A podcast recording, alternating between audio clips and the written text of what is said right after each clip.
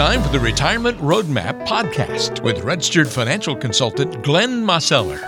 Thanks for being with us this week on the Retirement Roadmap. Walter Storholt here alongside Glenn Mosseller, registered financial consultant and founder and president of Roadmap Financial Consulting. You can find Glenn in the office there in Greensboro on Mears Chapel Road or online at any point in time at greensbororetirement.com.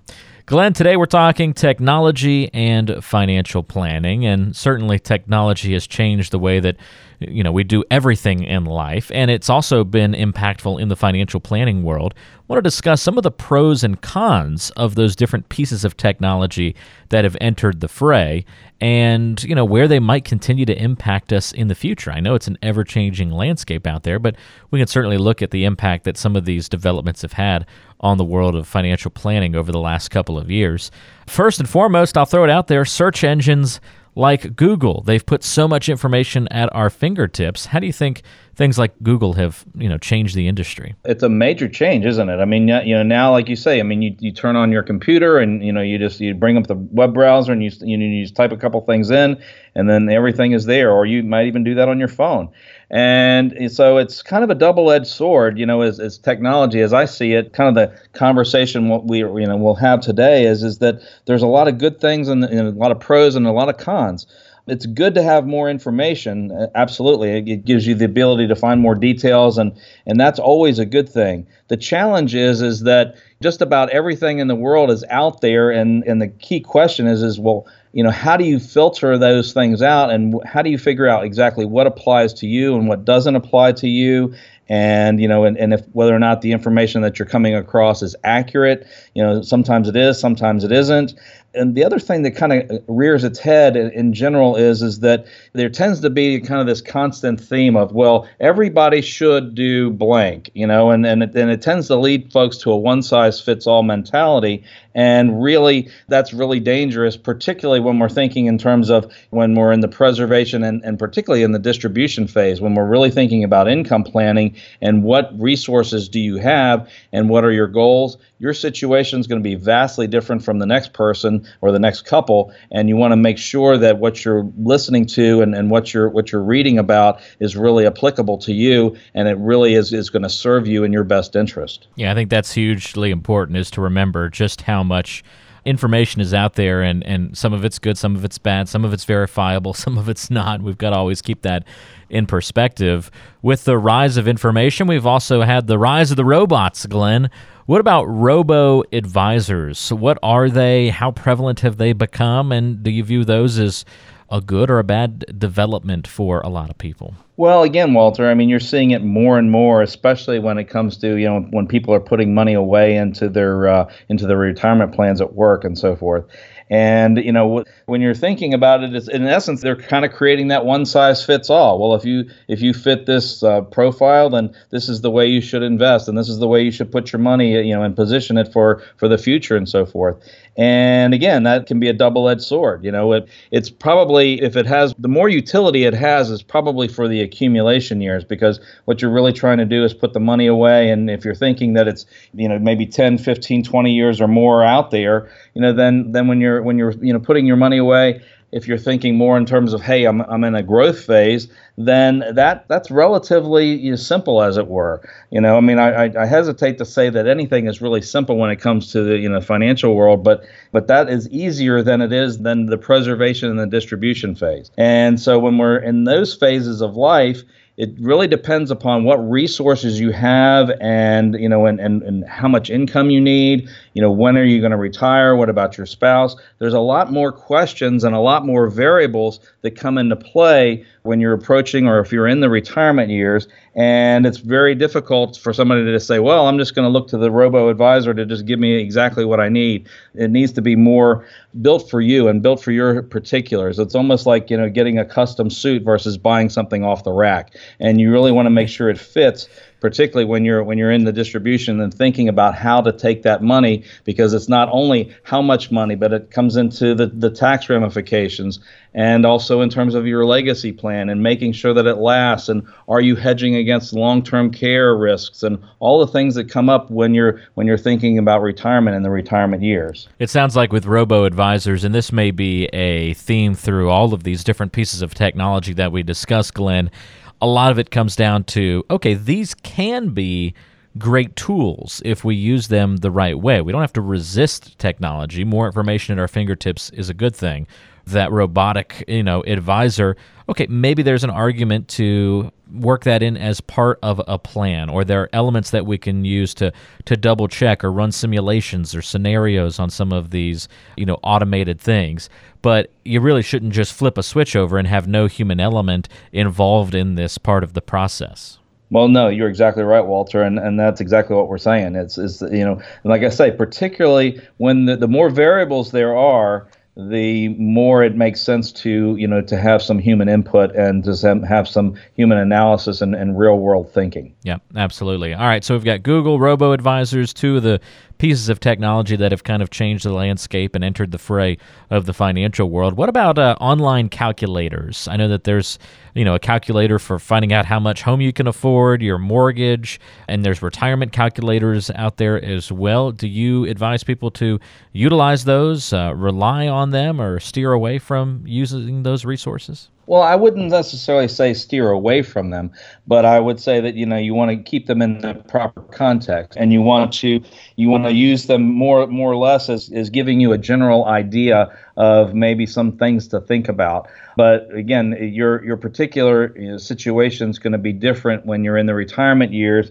The one thing that I always hesitate, you know, or I, I ask people to you know to hesitate when they're when they're looking at at the online calculators is is you don't put too much weight in them because number one they're they're typically they have very few variables in them and, and more often than not then you're going to need more variables to really find out what's right for you but the other thing is, is that if you put in some information that you think is accurate, but maybe it wasn't entirely what the calculator was asking for. You know, for instance, you know, you, something simple like you know income. You might be thinking about pre-tax income, and the other one, and you might be thinking about after-tax income. And if you put those numbers in, and you come up with, the, hey, the calculator says this well, it's possible that you could be way off just because you know the calculator wasn't wasn't specific enough, or the input that you were that you were putting in is not exactly what it was looking for. And sometimes the, the directions are not all that great on those things. And so I would say just kind of use them, in, you know, in general to help you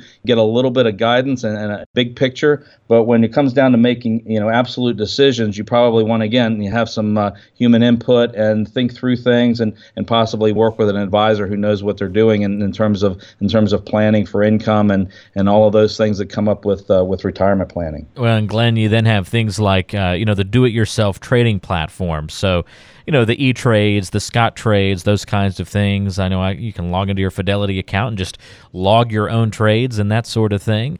Again, it's kind of that hybrid of the Google thing with all this information at your fingertips. Now you can make these trades without having to. I mean, this has been around for a while. This is nothing necessarily that new, but you know, you no longer have to go through third parties to make some of your own financial trading decisions. But boy, you're putting a lot of uh, a lot of risk on your own shoulders in a lot of these cases. Well, that's right, Walter. And you know, and, and again, it depends upon who you are. I mean, there are, there are some do-it-yourselfers out there that are really good, you know, and then they've done a very good job. And typically, more often than not, you know, that skill is you know acquired through the accumulation years, and is really spend some time and learning what they're doing and whatnot. And you know, I've come across you know a number of folks who are actually pretty good. I also come across some folks who, because I hesitate to say, but sometimes they think they're better than they are, and and I, and the reason I say that is is because if you know if, if most of their experience has been in a market that's been advancing and and, and most everything has been going up you kind of have a, a, different sense of is it you that's being good or is it or you're in a favorable market? And the two are not mutually exclusive but i guess i would say that just be cautious about you know you know getting too cocky or getting you know, thinking that you're that you're better than you than you might be. It's always a good idea you know to have a little bit you know a little bit of humble nature to things when you're thinking about hey how good am i at doing this? And and if you're making that transition to you know retirement and income planning well now you're entering into a, a different thing that doesn't really have to do with placing trades or or you know or any kind of a short term thing. You're thinking about a long term how am i going to draw income through you know many many years you know decades literally you know and, and making sure that money lasts. That's not something that you're going to find you know on a on an online trading platform. Yeah hugely important to remember all these different things. So let me throw one more at you glenn we're going to go back to a more traditional resource. You know, we, we have Google, we have so much focus on internet here that we've been talking about, but still a major player out there are the cable news channels. And now we've even got multiple channels dedicated to not only 24 hour news, seven days a week, but 24 7 financial news. I mean, you talk about just packing the day full of all sorts of financial commentary and news that's a lot of hours to fill and i know that that's got to be one of the warning parts for you know kind of absorbing and investing a lot of time into watching some of these cable news financial shows. Well you're exactly right walter and you know and it's it's kind of like what we were talking about earlier with google you know there, there's so much information out there and you see so many people come on. Sometimes they're commentators sometimes they're sometimes they're traders sometimes they're they're portfolio managers. There are a lot of different people out there they can be economists. And you know, the key question that you really have to ask yourself when you're watching those shows, I mean, you know, you got to remember that anything that's on TV or radio like that, they're able to stay on the air because of you know advertising dollars. And so one of the things you have to consider is is that you know well who are they putting on you know and you know and, and what advice are they giving and then you know who's supporting the show in terms of you know running the ads to keep it on the air. And sometimes they may not have your best interest at heart. You know, they, they certainly are going to be looking to be you know the, the stations or the or the networks are looking to be profitable. The companies that are advertising, and sometimes they're the advertisers are the same companies or, or related to the people who are on there, you know, talking about what they're uh, recommending. And so you just, you know, not that that's necessarily all bad, but you just have to be aware of who are you getting your information from. Does that make sense? Yeah, yeah, it does make sense. So, uh, kind of your final thoughts on this discussion, Glenn. I mean, it's hard to view technology as a good thing when it has all of these red flags, but I know that's not the approach to take. I mean, improvement, change, betterment from a technological standpoint is should be a good thing. I guess we just have to take it with its known caveats and red flags. Well, that's just it, Walter. I mean, it's it's like everything else in life. There's rarely, if ever, a silver bullet that's all good, right? I mean, you have pros and cons with virtually anything, whether it's financial or any other you know part of your life. And so, you know, the technology is no different, you know, and, and how technology inter- interacts with financial planning, you know, you just have to be, you have to be aware and just realize, hey, there's a lot more information out there than there ever has been. There'll probably be even more in the future. And the key question is, is that you've got to kind of boil things down and, and determine what information that's out there really applies to you and your situation. And so, you know, that's where it really comes into play and, and, and having and having an advisor or, or or maybe even a team of advisors that can help you in terms of you know taxes and in terms of how you're positioning things and, and, and do you have any insurance needs do you you know is it all investment needs most people have a have a combination of what they need. You can really get some good ideas sometimes and and again you want to make sure that the hey does this fit into your overall plan? And you know and if you're bringing in a new idea or, or a new concept in you know again you want to integrate it rather than just say okay well we're going to just put this in and then it, might have unintended consequences with another part of your plan.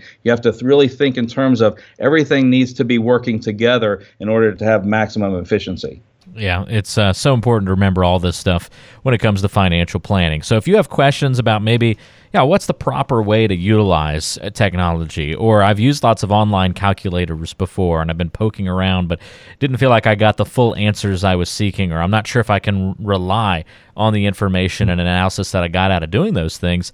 It's worth a conversation with Glenn Mosseller to look over those things and talk a little bit more about them.